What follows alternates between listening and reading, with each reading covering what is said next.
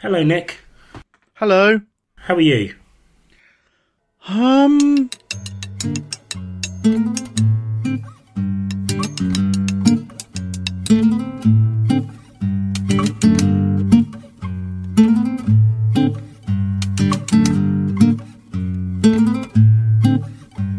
I'm okay. I'm eating onion rings. I'll stop. My uh, micro, my earphone, not my microphone, exploded. Just Oh, wow. as uh, well, no, that's not true. I just haven't been out here a lot, so I'd forgotten that one of the ear bits has completely fallen off it. Oh dear. So it's kind of balanced on the side of my head. That might fall off at any second. And just before I came in to start recording, uh, one of the one of my dogs, the elderly one, had had done a poo inside, which sounds awful, but it's pretty much uh, normal every couple of days at the moment. Uh, Aw. but I had but I had to clear it up because there's no planning for it. Is the problem? No. Dogs, man. Yeah, I know. Uh, Can't they, live they, with them. No, have to they, wait for them to die. they should invent a dog that picks up its poo. That'd be a good dog. What is it about dogs? Have you ever had a packet of peanuts on an airline and not been entirely happy with uh, how they're packaged or the contents therein? And then been thrown off What's, violently. what's that all about? I don't know. I think men I think men be like this and women also be like that. I think you're doing a bit. Yeah. and I kind of need you to. Okay. I'm feeling quite. I'll be honest. I'm feeling quite glum at the moment. That's not good. Uh, border, bordering on depressed. It's entirely situational, Okay. but um, but I can't. I mean, one thing I do want to say. No less real. Funny. No, well, no, that's true. Uh, one thing um, I do want to say though is uh, I'm having a conversation on the. I've ended up in a conversation on the We Have Issues Twitter account with a Uh-huh. guy who uh, is really desperate to be persecuted for being right wing. I think Right. Okay. He's- well, that's he's no try- problem. he's he's trying to start an argument with a creator who has said that they personally, as a freelancer, would not want to work with a um, a, a Republic, a right wing, a Trump voting uh, writer, and the guy is insisting. Uh, that the guy, what the what the artist is talking about is um, uh, uh, a blacklist, and the artist Steady. is saying, yeah, and the artist is saying, no, I'm one freelancer. I get to choose who I work with. That's fine. It's not a blacklist. And I bet it's This a very white list anyway, isn't it? Yeah, pretty much. This guy's uh, this guy's obsessed. But anyway, so I've ended up, uh, despite myself, I made a couple of stupid jokes at their expense, and Good. my um, my instinct with these things is Nick, to sorry. only Can you hear my daughter uh, enjoying herself at the top of her voice in the background? yeah, Yeah. Sorry about that. it's okay. I'll just have to cut it out. Stupid happy child.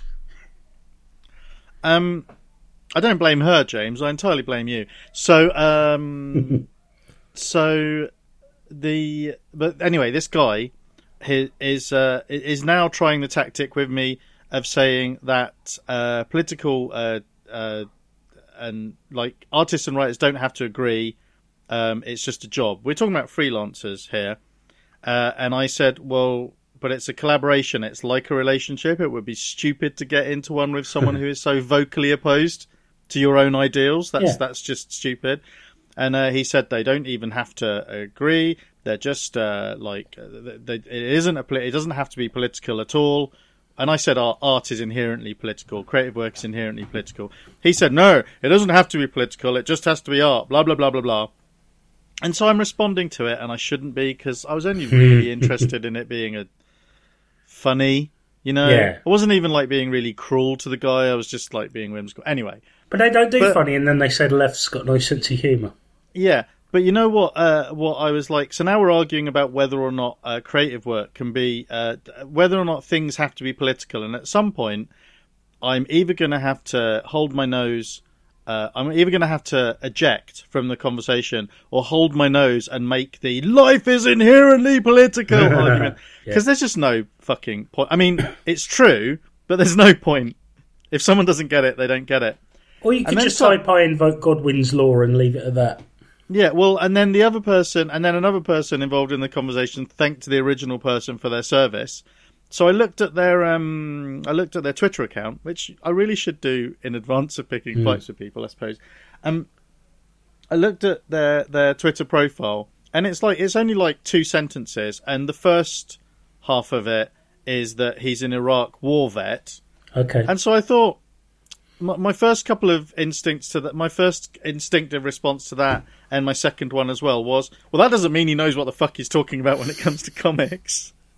And then it was like, well, he's clearly American, so I don't have to thank him for his service because he wasn't fighting for me. But then, so I've been puttering around uh, on those two obnoxious little viewpoints. But then it's occurred to me that this is a person who is arguing that creative work and artistic endeavour doesn't have to be inherently political, and they can't even get through the sentence of their profile without making a political statement. Actually, on, on that, um, I um, just, in fact, I just went back to work today. I've been off for two weeks for the Easter break, and last Wednesday, I took um, Scarlet Sprinkles, the ice cream emporium on Southampton's High Street. I recommend it. There are many, many delicious flavours available. I also had a really nice cup of coffee. And um, I'd just like to take a moment, if I could, uh, just to uh, thank the guy who took my order and delivered my coffee. I'd like to thank him for his service. Um, and I'd like to thank all servers of coffee and ice cream. I'd like to take a moment just to thank them all. Thank them all for their service. I think they all listen. Yeah, so thank you for your service. Uh, we stand shoulder to shoulder with our uh, uh, retail heroes. Yeah. Yeah, man. They have to go out there day after day and they have to come face to face with people who live in this shitty little angry country. And The I thank them for their humanity. service. The absolute worst of humanity, and I thank them for their service. Yeah. Yeah. Yeah. I, ju- I like. I'll finish my bit now. Was that a bit? Yeah, that was a You bit. You sounded really sincere. I know Oh, you have a bit of trouble with sincerity. Yeah, I'm very monotone.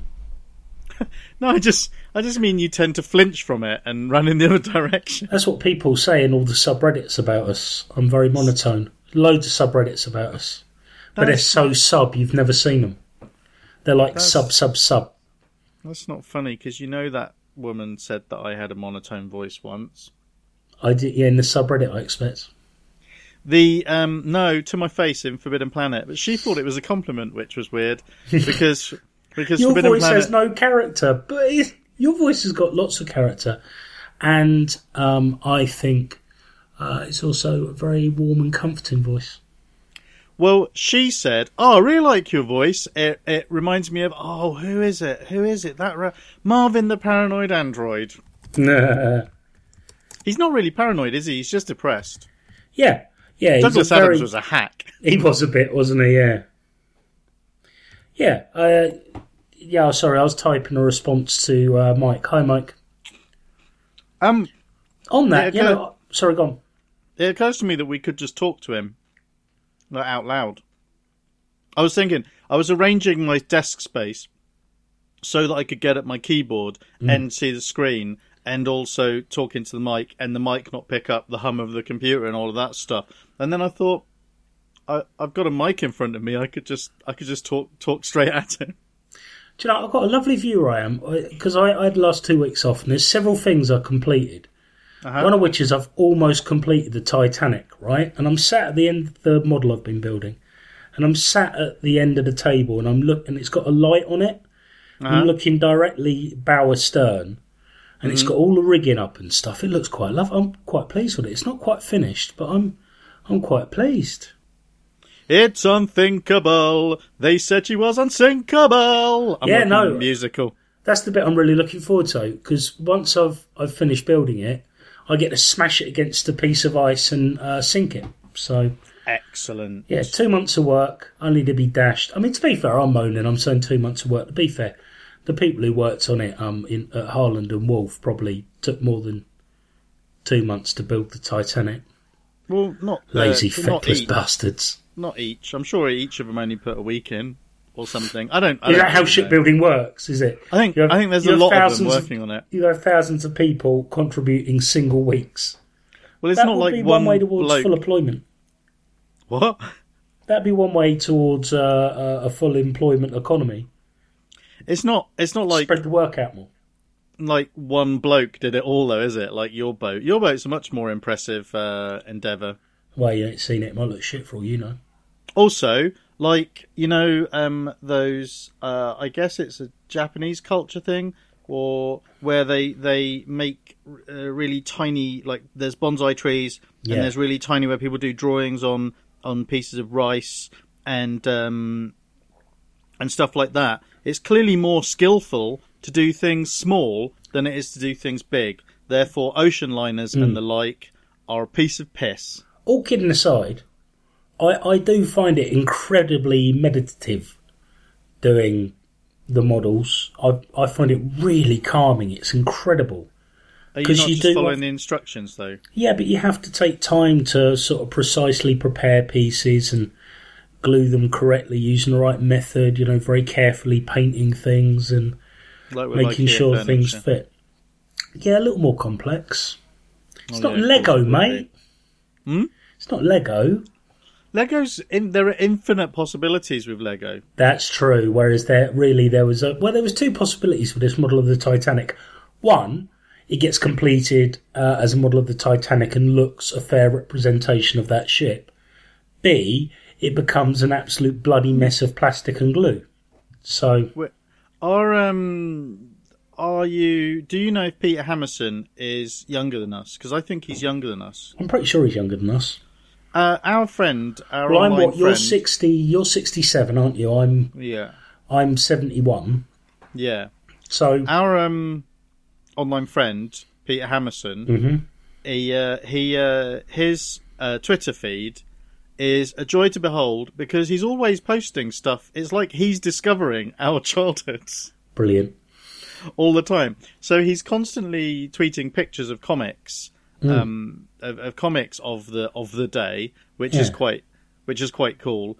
But also, he's he started like uh, uh, tweeting uh, photos of like Lego adverts and stuff from Oh, the time brilliant. as well. And there's this one particular one that I actually remember. It's when Space Lego was just starting to become a thing. And the designs of those ships are like really cool little fighter jet, like ship Yeah. jet things, and I don't know.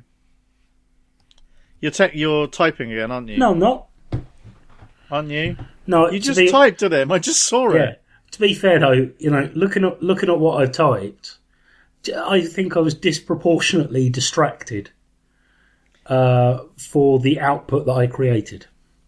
I'm a Uh, little for bit the ashamed. listener, for the listener, in case this doesn't make it uh, make it into the final edit, um, he he did a smiley face, but it it wasn't even. He didn't even put a nose in. He did a smiley No. face the way I do them, which is literally Yeah. two characters. That's what that sort of smile, isn't it? It's a bit of a gurn, really. Can um, Yep. I Can- play with madness. What's Mixlr like on the phone? Oh, you can't really do it on the phone, can you? Um, Mixlr on the phone is like, "Hello, hello, this is Mixlr. Um, am I speaking to James? Hello, hello." That's what Mixlr's like when it's on the phone. Listeners who are new to the podcast and are just uh, picking this up on iTunes or something like that, uh, we broadcast Oh. live on. Just What? a quick, just a quick PSA on that. Oh if, if, if this is your first show, the content of this podcast is very pre 2014, so fair warning. Pre 2014. Pre 2014, What does everything, that mean? everything before 2014 was pretty awful as far as podcasts were concerned, and I think we're very much in that tradition. I read an article. Oh, you're bitching about the the. We No, don't need them. We don't need I'm not- validation from the I'm not- man, man. I'm not. I'm not seriously bitching about it. I, I just it, it was it was more. It tickled the hell out of me that there was this article written by um, is it someone from they do they call themselves New Media or something like that, who were very positive about podcasts, and we we ended up being um uh, by by persuading people we know to vote for us to be shortlisted for an award, didn't we? yeah, yeah. Um, or was it New Media Europe or something like that? And Yeah. they're, they're, they're very keen on promoting homegrown podcasts, and more power to them. They do a very good job. But someone wrote a little bit of sort of um, copy today, like a press release kind of thing, really, wasn't it? Sort Yeah. of, uh, but it was sort of press release fluff, fluff piece, really sort of complaining. I think about the Guardian doing another very obvious sort of top of the podcasts list, which is fine. They do that all the time, and you know that I probably listen to a lot of the stuff on their list It's because they list good stuff. You know that's fair, that's fair play. But the person writing it um, was speaking about, uh, from perspective of uh, having got into podcasts in 2014 and kind of implying that that was uh, the point where podcasts got good and and uh, inadvertently seeming dismissive about podcasts prior to 2014 and what the podcast scene in the UK was like and it was kind of just it was it was clumsily written but it tickled me it, it Every- it piqued a friend of ours and it uh, amused me But everyone everyone knows that uh, the Halcyon Days of podcast were Ricky Gervais anyway. he was he was wasn't he the first and last person who could do a completely uh, a completely um, paid for podcast. And that was years ago, wasn't it? Yeah, I, I, I think I think others have perfected it. I generally think uh, comedy Bang Bang. I, I can't get past it. I can't. I love it so much. But you don't have to pay for it. Mm, You don't have to, but the How No, app that's- is a treasure trove. I love it.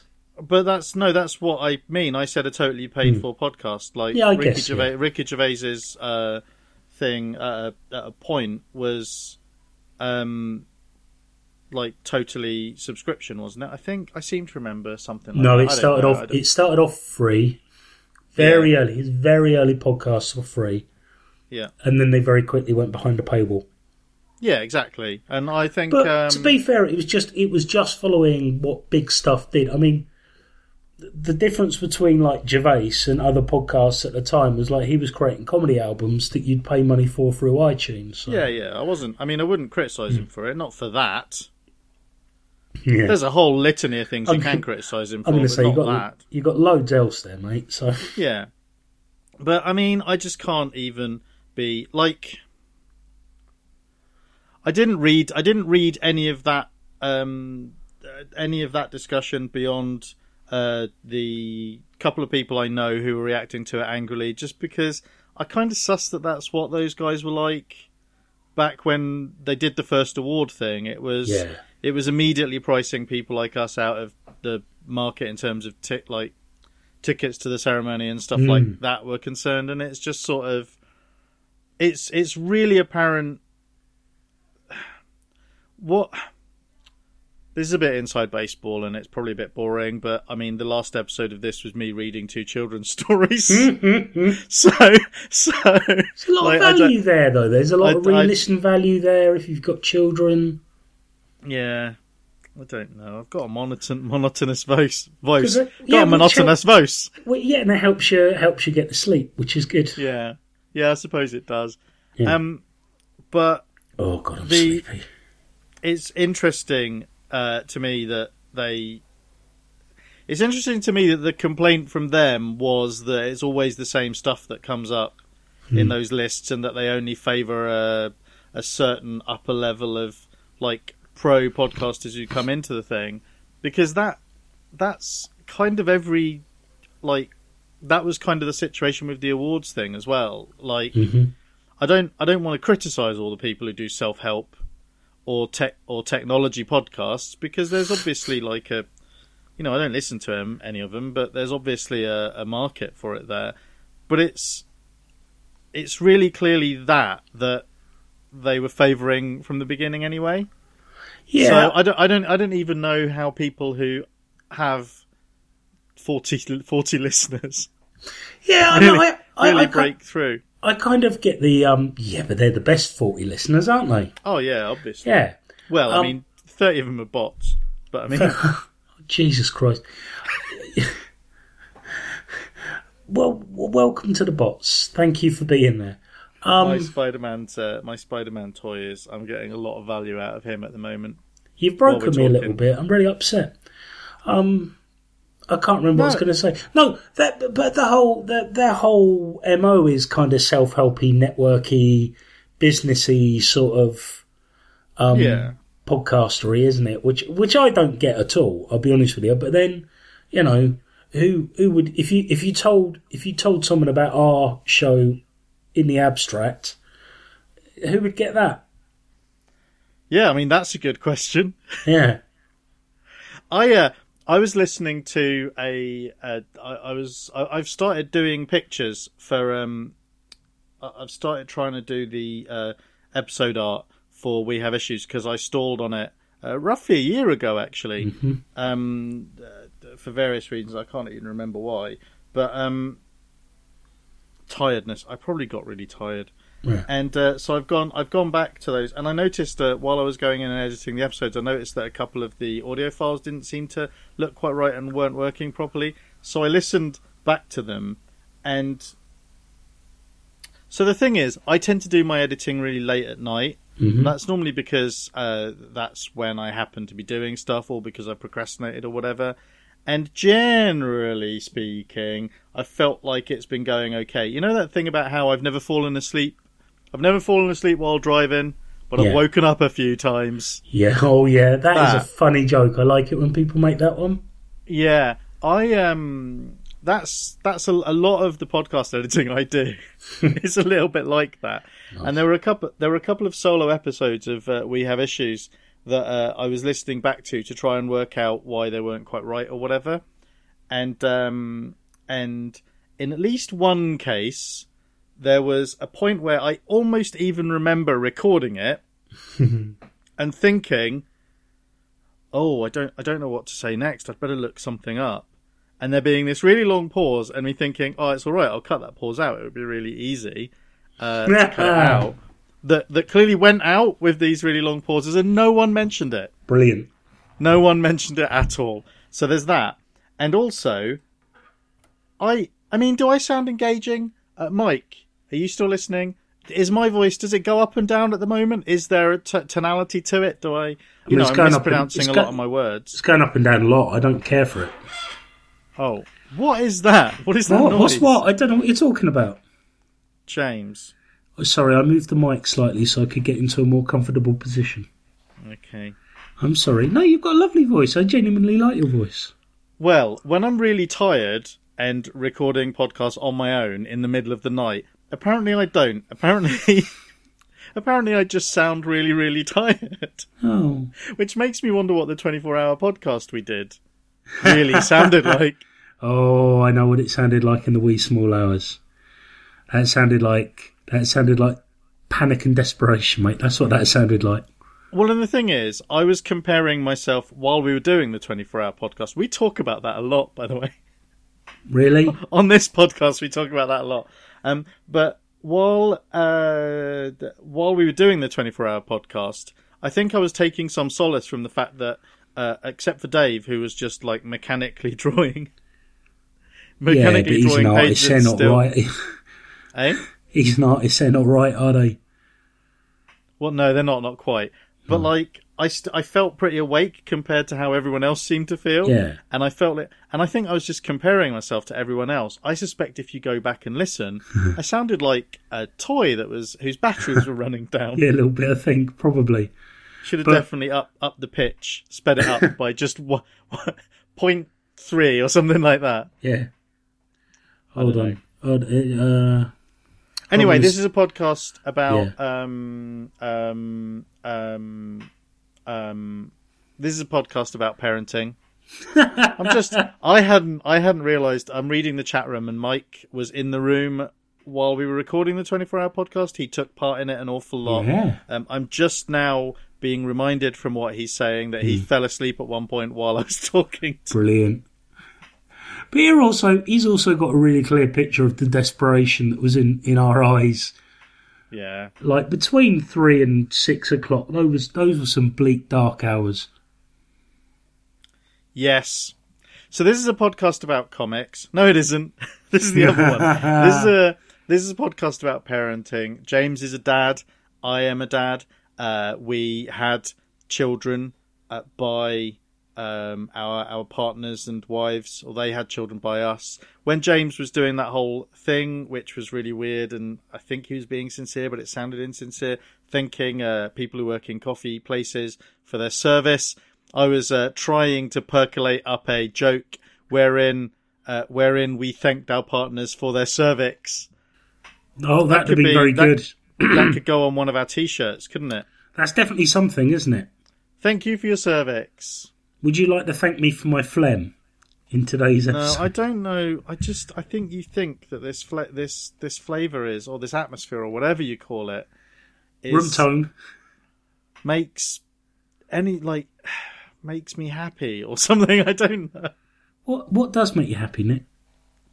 I don't know. Yes, quite My- a question, my- isn't it? My family does, Yeah, of course. but unfortunately, I have to put up with so many other people. Yeah, other people and their families. Well, well, I don't know your family. I probably like your family more than I like you, to be honest. Look, no, is that like- what you were talking about? Yeah, yeah, I just why do we have to go to work? Why? yeah. I was thinking that after two and a bit weeks off, I was thinking that today myself while I was at work. But uh, your situation sucks more than mine at the moment. But it is rubbish, isn't it? Why? Why do we have to deal with people? I'll tell Why you do what, we have to do with politicians? What? I Why? know. I tell you what I have at the moment though is a determination to follow avenues that will allow me to pursue other more interesting creative outlets rather than just sort of thinking about nothing but work. I have to say the work the the, the work I've been doing with our well, you, I guess you'd call him an acquaintance for yourself, my mate Ed. Known him On- longer than you have. Uh, yeah, you have, yeah. But I, I, don't know whether you'd count him as a friend or an acquaintance, whereas I've struck up quite a friendship with him. I didn't know how to qualify the relationship that you feel you have with him. I mean, yeah, maybe if you'd like. acquaintance works. Oh, so that was that was worth interrupting me for, maybe. Um, You're not. You are. You are not. you are not going to land an argument where you. I am the original interrupting sheep from the knock knock. Who's there interrupting sheep? Interrupting bah. Um, joke. That's me. Uh, that was based on me. But this this work we've been doing. Are on- you pleased with that? what? Were you pleased with that? I'm always pleased when I get a, uh long form sentence completed. a sentence of four words or more. See, that almost went haywire, didn't it? A, a sentence of four words or more completed by me. I always get a little sense of achievement. I get a little bit of a flush in my cheeks and a sort of little butterfly in my tummy. It's good. In some ways, you know, in some ways, Hmm. it's almost good. We can almost, we almost have it easier than America in some ways. Um, in other ways, we've got it way easier, and in other ways, we've got it slightly harder. What if we But, want like, to drive to in- the coast? In some ways, um, we have it way easier than them because can you imagine being an American and for all their faults, for all that no one is perfect, no politician is perfect, can you imagine being an American like a, a good one, one of the good Yeah. ones, and uh, Barack Obama being on your telly now or coming onto Twitter and saying something or being interviewed or something? Like, we don't have to worry about that because we haven't ever had one who's even remotely that good. I don't Uh, think. Certainly not in our lifetimes, have we? No, I mean people were John Major? Keen, people were dead keen on Churchill, weren't they? They liked him. That Um, was a while ago. and he he was an important. Um, how about um, Attlee, who followed after him? No, that was before him, wasn't it? Attlee. That's stupid. It was. Um, oh God, who was it? You know, with uh, with Nye Bevan, won it in the NHS. Oh, I do you know. I What should about in our lifetimes? I should research this stuff. Um, a good prime minister in our lifetime. So right, who have we had? We've had um, Ted Hughes, um, the Polly, poet laureate. Polly Toynbee. Wait, is Ted Hughes the poet laureate or was he that darts player? Um, we've had um, Roald Dahl. Roald Dahl. Yeah, He that's right. stretch. Um, uh, uh, Jane Asher. And, wasn't- I um, wasn't Richard, impressed with- Richard Briers. And I, I think my favourite of all the prime ministers was probably Richard Briers, but um, only in the good life. Yeah. Yeah, I had high hopes for Cheryl Cole. yeah. sorry, I thought she was, Cheryl. I thought she was going to be a really good one, but um, She did fuck all. yeah, and she murdered all of those gypsies, didn't she? she do you remember the gypsy genocide of Cheryl Cole? Cole? It was horrible, wasn't it? I don't. I mean, We all went along with it. That's can the we? embarrassing Do thing. we have to? I don't. I don't think we can call it a genocide. Look, yeah, I we think can. Cheryl Cole's Gypsy Genocide. Accidents happen. It's so alliterative. Mis- That's what's. mistakes were made, but you can't just you can't just call every Hmm. every situation where a politician directly uh, through their actions uh, or inaction, but deliberately causes the deaths of a whole. Uh, or, or an awful lot of people in an ethnic group. Yeah. You can't just always go calling that a genocide. Uh, may, maybe, but the thing is, she did herself, if you remember. And um, the thing is, true, what did my head in is she had no problem with the traveling, uh, the traveling community at all. She was really open, really open-minded person, but she absolutely loved alliteration. Yeah. And and she said it was so perfect that she had to do it. It was just, it was art for her, I think. And to be to be fair, it did get her that second term. He did, yeah. To be fair, yeah, she really, bit like, um, bit like uh, I, I read uh, an alternative history where there was a woman called Margaret Thatcher, and she rode into power on the back of a, a war against the Argentines, which sounds ludicrous to me, but there you go. Yeah, I uh I totally this is this is quite I mean it's it, it's not really fun it's kind of funny in retrospect because I'm the butt of I'm the butt of this joke and I I, I hold my hands up to it. I um I totally misunderstood I wasn't really following the news and uh, because I thought that the travelers that she had Yeah. led uh, that she had killed all of I thought it was those uh, middle class white crusty guys, like all of those. I thought we- it was them, we could so really- I voted. Yeah, So Yeah. I voted for them, and now they're all we've got left. yeah, yeah. Well, they're the ruling car- class now, aren't they? That's the desperate thing. I tell you what, um, things really took a turn for the worst. I thought several years ago when Giles Brandreth was um, elected Pope. That was quite a scary moment because you remember he had the uh, he had the Vatican nuclear codes, didn't he? And he said Yeah, uh, unless unless uh, all Catholics wear brightly coloured jumpers uh, all the time, even for when they're having um, love, uh, he'd, he'd set the nukes off, and that was that was horrible. It was the shadow of that was over us for a while. Yeah. it was a it was a fearful, terrifying time. But Well, you'll remember that you'll remember that terrifying series that was on the BBC at the time called Threads, and it, you remember the opening opening sequence, and it was just an unraveling. it was an unraveling of a design. Yeah, I mean, and it's then and then funny, a, a mushroom cloud superimposed behind it. It was horrible, really chilling, wasn't it? but embroidered. Yeah, It was like, um, but the stained glass, all of the stained glass glass windows got put through yes, and re- and replaced with sort of giant, not really tapestries. They were like knitted. Knit. It was knit. that's knitted, right. Yeah, wasn't it? kind of crocheted. doesn't really let the light through, but it's. I think you know it's pretty. Well, it's gappy in it. It's gappy, so I mean, you get a little bit of sort of dappled light through it. So it made the places feel pretty holy. yeah. Terry Wogan never quite made it through, though, did he? He didn't. No, he didn't. He, I, I think, I think, in a lot of ways, he was the prime minister of our hearts. Yeah, I think so. Yeah, it was a shame when he was killed in that tunnel in Paris after paparazzi were chasing him while he was trying to fillet uh, the Princess of Wales, who was actually a Thai ladyboy. Yeah, Very I'm, sad. I'm, I'm uncomfortable with Thai Ladyboy, um, and uh, Graham Norton's tell-all because obviously he was the bodyguard. Yeah, Uh, well, the and and he was driving, yeah. and his tell-all afterwards, he's basically been dining out on that ever since. Which Well, it's just- disrespectful. He's disrespectful to the transsexual community. I thought, which is a shame. he's such a um, an opportunist. He Graham is. Norton. Yeah, He'd have he'd have nothing if not for Terry Wogan. That's very and true. he's just been dining out on Terry Wogan's corpse Yeah, for all this time since. I see where he was dining out on the Princess of Wales, wasn't he? You know what I'm saying? With that uh, big, uh, that big old German sausage she had. I'm really uncomfortable with Yeah, what I, saying I can imagine. I can imagine it was uncomfortable to be honest with you. But um, yeah. Prince of Hearts. the royal family haven't been quite right since Freddie died, have they? They when it haven't. comes to it. No, that's true. Yeah, and they tried to replace him with that younger fella, and it ain't working, is it? No. What, Is Robbie that- Williams? Is that one of the saddest things in the world? Queen still touring with a different frontman. I don't feel entirely comfortable. Adam Lambert, isn't it? Is his Is it the guy from One Direction? Uh, Probably. I don't know. I don't. Can I be honest? Yeah. I Can you hear my chair creaking? Yeah. I don't. I Is don't think I really know.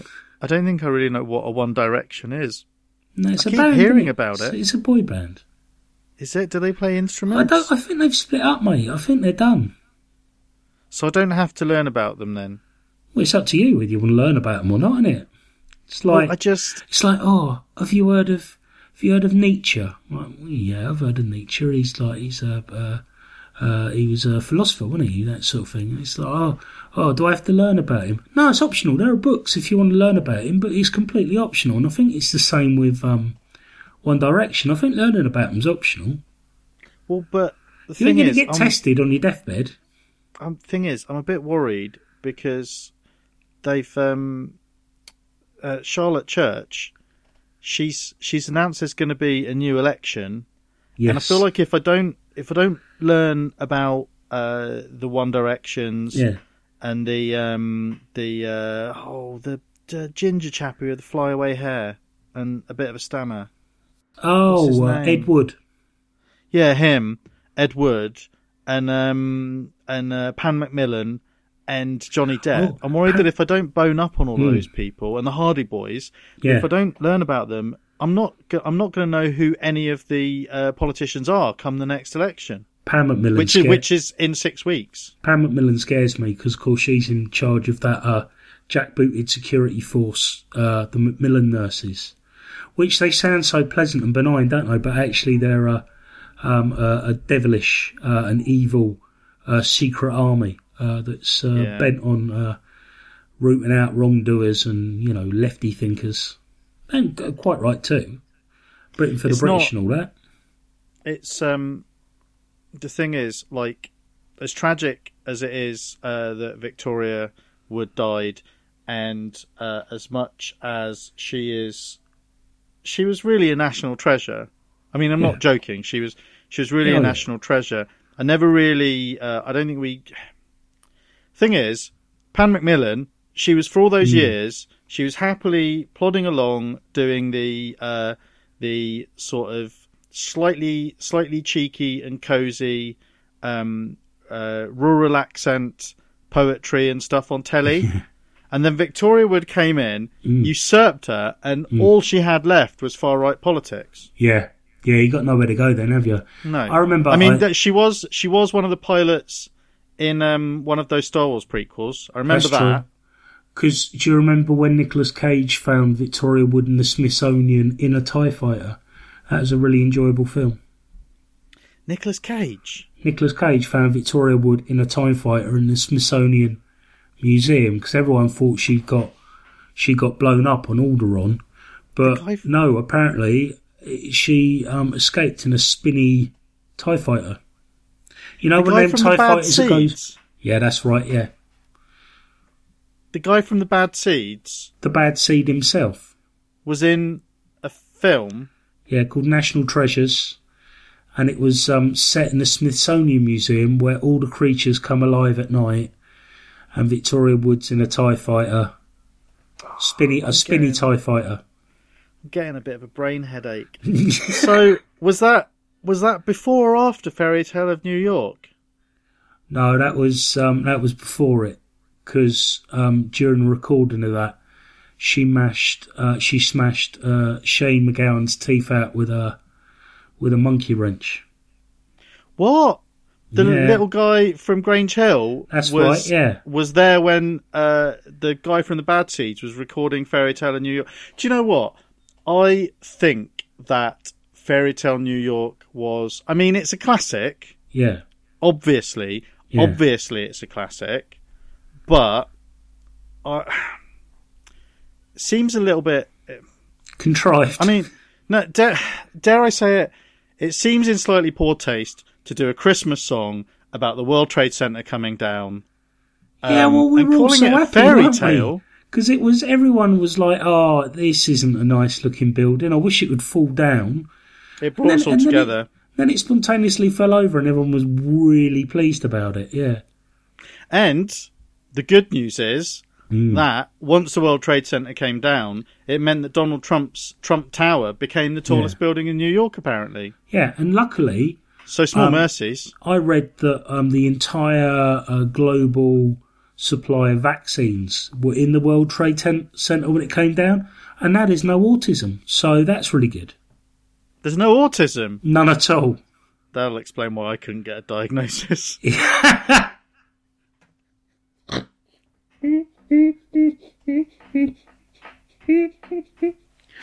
That'll be it. We've still got another 15 minutes. Oh Jesus!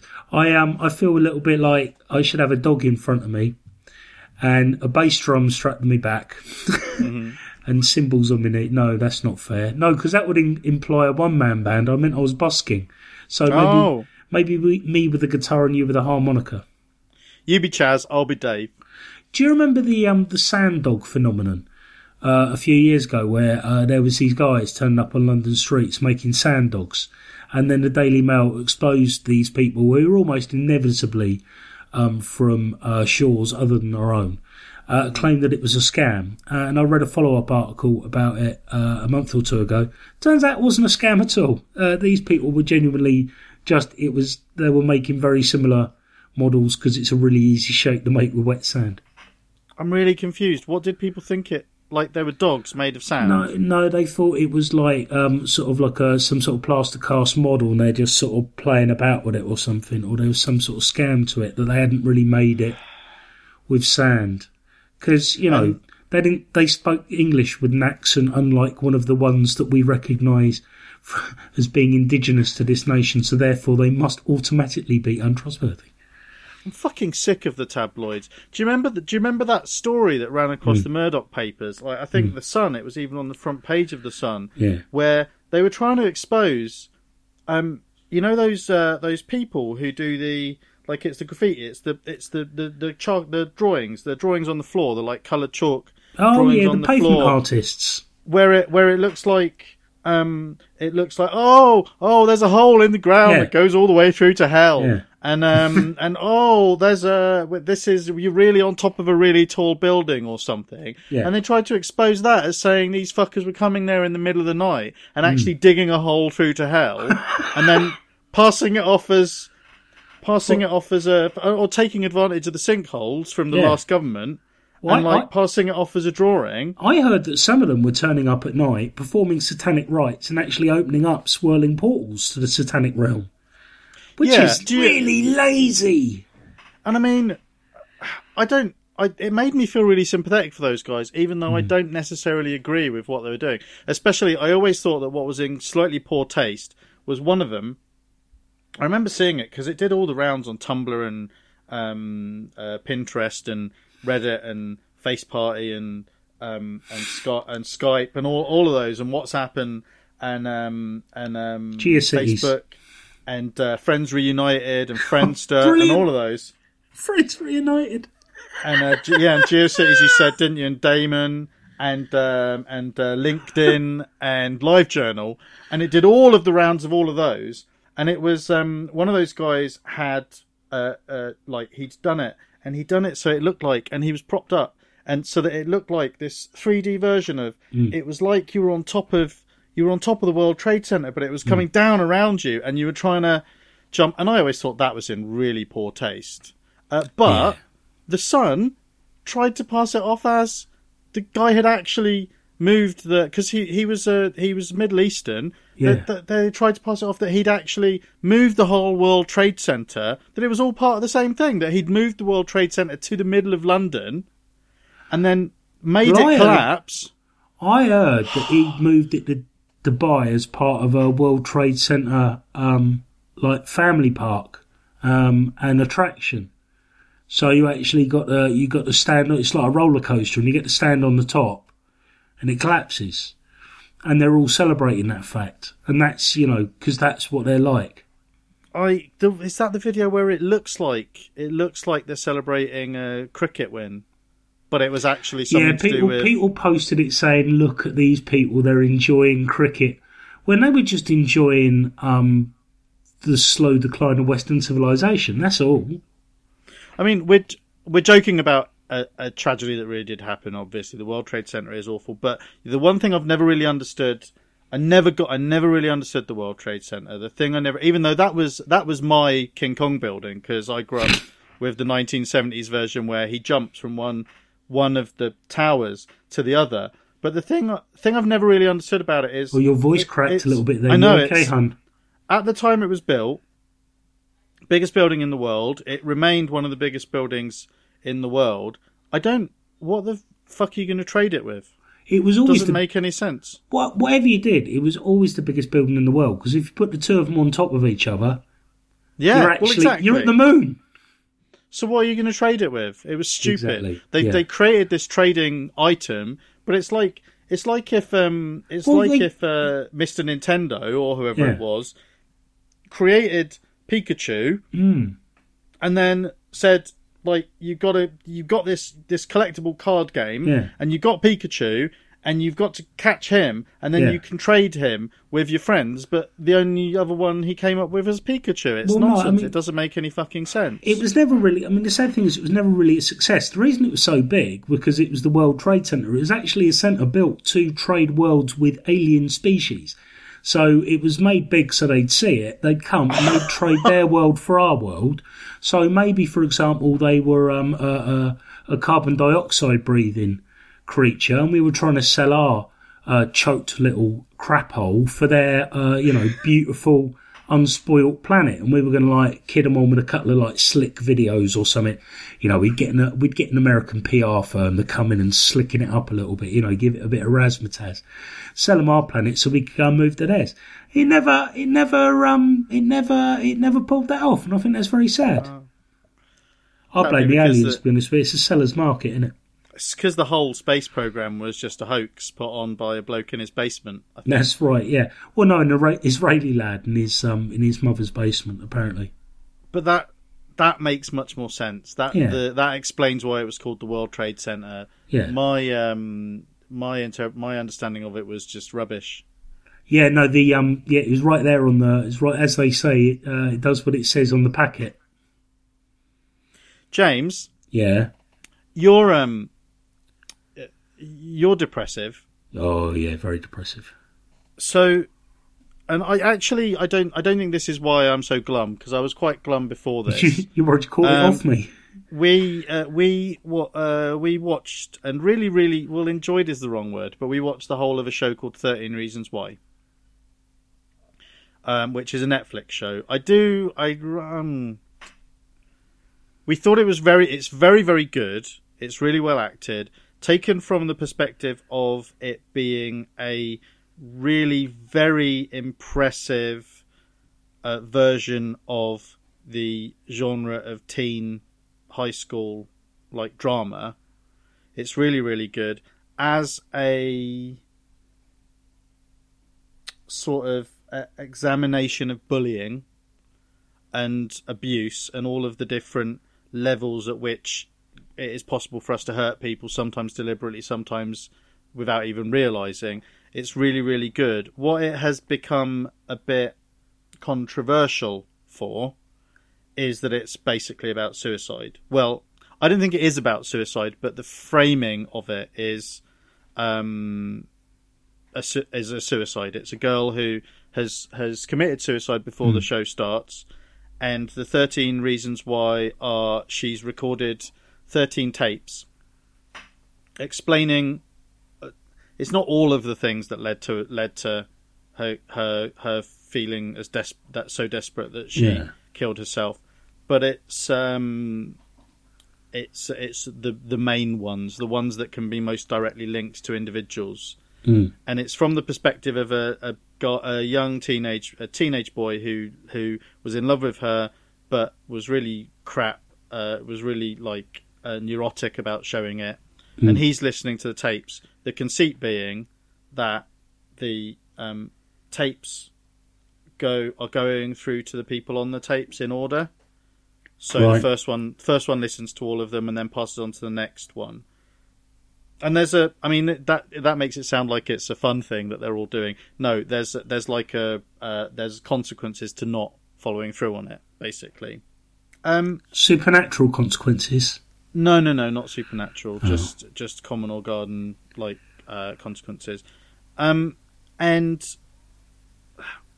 it's interesting. It's one of those things where I had a lot of sympathy for the initial complaints about it I heard, which were um, people were getting quite angry on Twitter saying, and I don't think this has been to like, I don't think this is actually, I don't think there's that much truth to this, that they had um, taught the people making the show had talked to um, experts Mm. about covering teen suicide in a thing and then had just ignored every thing that they were told, which it seems might not actually be true. That there might be a little bit of um, myth myth building going on. That you know, Oh, anti okay. anti anti myth building going on there. Um, that that largely comes from the quite quite persuasive argument that um, if teens teens who might be considering committing suicide would see a situation like this where people were um, there was the idea that it was glorifying teen suicide in a way that would make people think it was an option think it was a good option Okay. now, having seen the whole thing, I would say that I really didn't get a sense from any of it that it was suggesting that this was a solution to anything. hmm Um, as I said, I, I think that really it's um, it's just a really effective way of it, it does a really effective job of building uh, building a sense that someone doesn't have to be broken to be that desperate. You know, they they don't have to come out of the cookie cutter fucked in the head, and so they're mm-hmm. always going to kill themselves. There are ways that there are ways that we could be kinder to each other, or or there are ways that a person's situation can get sober. Do you know what I mean? I, I, I understand the I understood the arguments against it, while not really being them not really entirely sitting right. But it's one of those few things where I've I've now read a couple of articles where people have written like full on pieces about it, and the two things that come up are the people hadn't watched the whole of it. the, the, the main the, ma- the main thing that seems consistent across these things are that the people complaining about it in a lot of cases haven't actually watched it um, at all, and they basically totally talked me out of having any sympathy for the idea that this was a bad show at all. Do you see what I mean? I I so vehemently disagreed with the things that these people wrote that I came out of it thinking, well, I understand why it might not be a good show for everyone to watch, but like those people are wrong, and therefore I think it's great. But like, do you think there's been a point where you've been? Because I don't, I don't have the same sort of. I've, I've never really, I've never really had. My situation's never really been that bleak, or at least my situation's been bleak. But I've never considered just switching off on everything. Uh huh. Um, but whenever I've watched something or consumed some art or um, or read something or anything like that that was about subjects that really cut to the bone of whatever on whatever I was feeling, regardless the extent to how sad I am, or like whether I'm super depressed or whether I'm lovelorn or any of those different any of the different things. Whenever I've watched something where the people in the thing were going through what I was going through, even if it ended with them still being miserable but reveling in it, like somehow being hmm. triumphant, it never made me feel. It made me feel less alone, but that didn't send me further into a spiral. Do you see what I mean? It never made me feel good about being, or felt made me feel right about being how I felt. So, like, d d when you're when you're really depressed, do you listen to? Do you try and do things that will? Isn't there a comfort sometimes to? I don't know. Do you know what I'm asking? Or No, when I'm yeah, but I think the thing when I'm in a really bad depression, there is no comfort. yeah, Um, there, there there's nothing that provides affirmation and nothing that provides comfort when you're really depressed. It's just everything's just kind of heavy and black.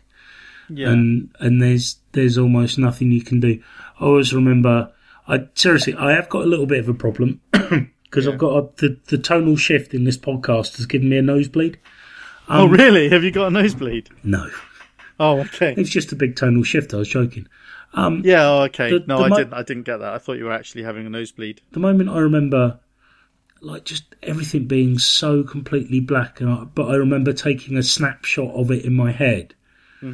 Is um, Nicola and Scarlett? Scarlett would have been about four, or five, so yeah, only about a year or so ago. But but Yeah. but so much younger than she is now. She she Yeah. she seems so grown up these days. But um, uh, Nicola was reading Scarlett a story, and I was I was curled up at the bottom of the bed listening to them, and just I couldn't feel any joy at all. I just felt empty, and it was the most pitiful and unpleasant feeling I've ever had in my life. And I, I totally, I totally get people who want to um, want to turn lights off because it, it's a horrible place to um, to be. I totally didn't expect to be talking about this today. I have to say. Oh say. no, sorry. That was- because Sorry, we- you, have inadvertently got me to interrogate an area of my mind I wasn't entirely um, entirely Oh. sure I wanted to today.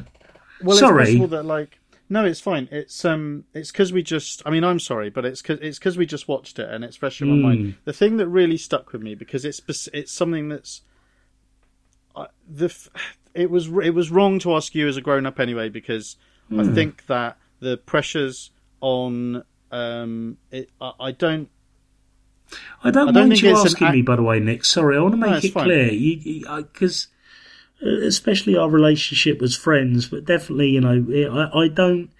Even if it means ac- accessing memories, I don't really necessarily want to go to at any given moment. Hmm. I'm I'm always prepared to talk about it because it's better than not. Well, it's interesting because I think the argument, the, the one, the one thing I'm, the one thing I might be concerned about is I know you wouldn't be hurt. Well, no, I know you wouldn't be offended, but the argument that keeps coming up about this show is that it's irresponsible. and um and so it was a bit irresponsible. The thing is, I think that it wasn't it, it wasn't maybe useful to frame bringing it up the way I did because I think what ad, what I think what teenagers go through is really different. I wouldn't say that it's necessarily Yeah, I, Worse. I, I think I, I think I probably suffered. I definitely had depression and anxiety as as a teenager, but not as bad as I had it when I got older. I think to have to have bad depression and anxiety as a teenager must be a nightmare with those hormones as well. Absolutely horrifying.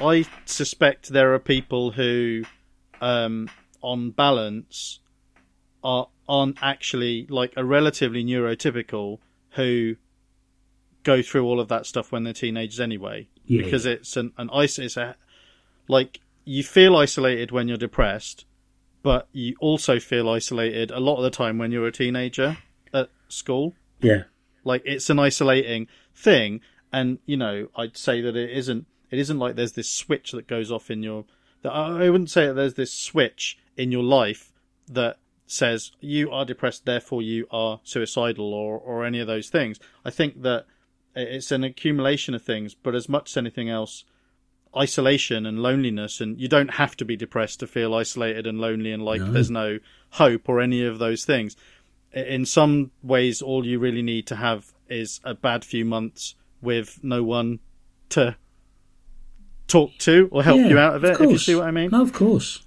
Um, the thing that really turned my head and made me just made me just completely no, I've got no sympathy for this argument that this show shouldn't have been made, and to say to talk about it in any ways of justifying it make it sound more weighty than it is. Uh, it's well, it is it's weighty subject matter and it's handled very uh, with a lot of gravity, but in a lot of other ways, it is in a lot of other ways it's very thematically like any other any other high school show.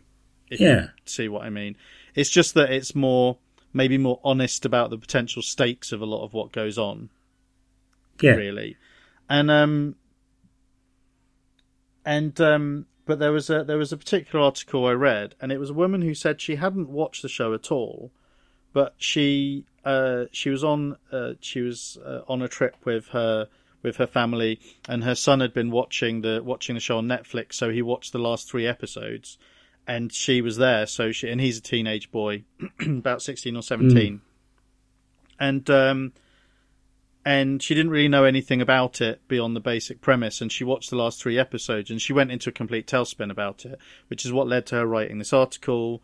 Um, she hasn't watched the rest of the show, and um, in a lot of ways, the the dread and the context of the show had, and this boy, and I think the other thing that led to, that fed into her fear of this was that her son, uh, the impression she got was that her son and all of his friends, who were roughly the same, like danger zone age group, were all totally into this show.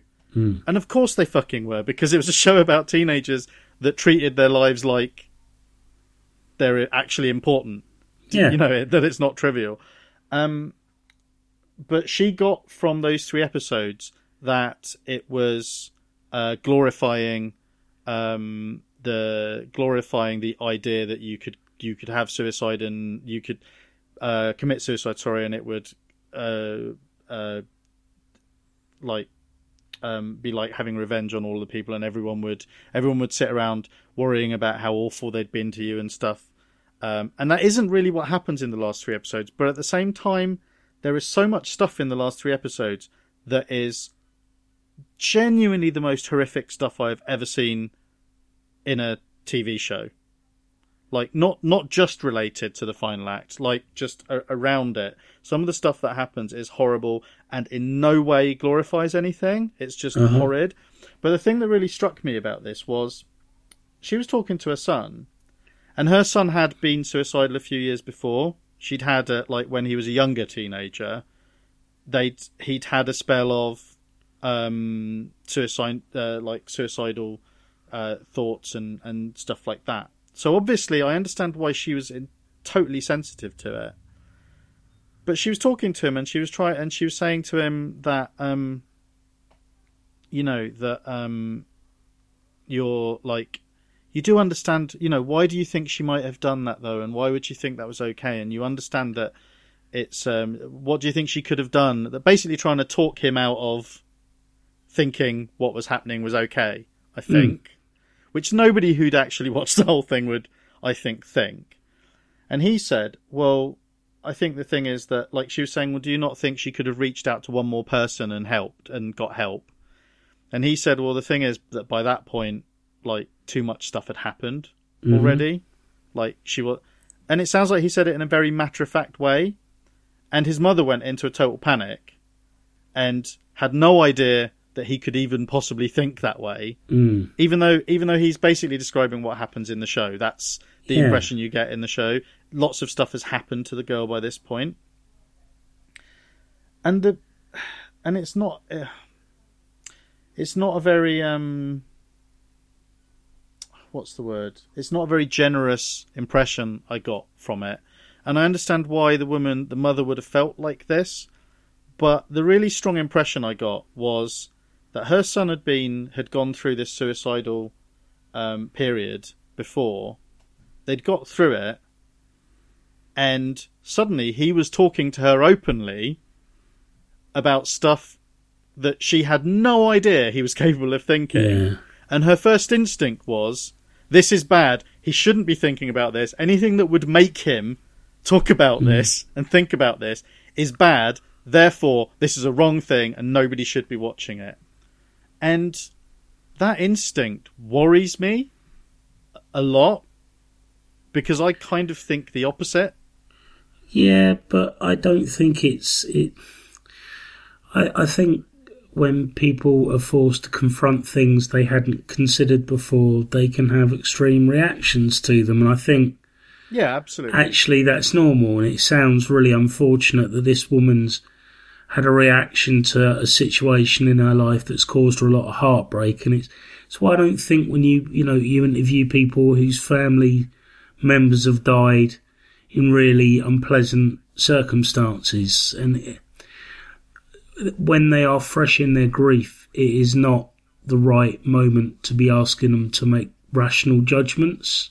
oh, absolutely. And you know, it sounds like this this family are going on a bit of a voyage of discovery about the mental health of one of the family members, and it doesn't sound to me like um, the mother necessarily uh, presently has the tools to be able to process that. And You know, it, Yeah. it's a shame that these things are allowed to go on in public because that's sounds to me like a really private thing between that family, and it's it's um sort of state of the world we live in where there are too many forums for people to be able to to say things, present a present an opinion when actually the opinion is a result of an emotion.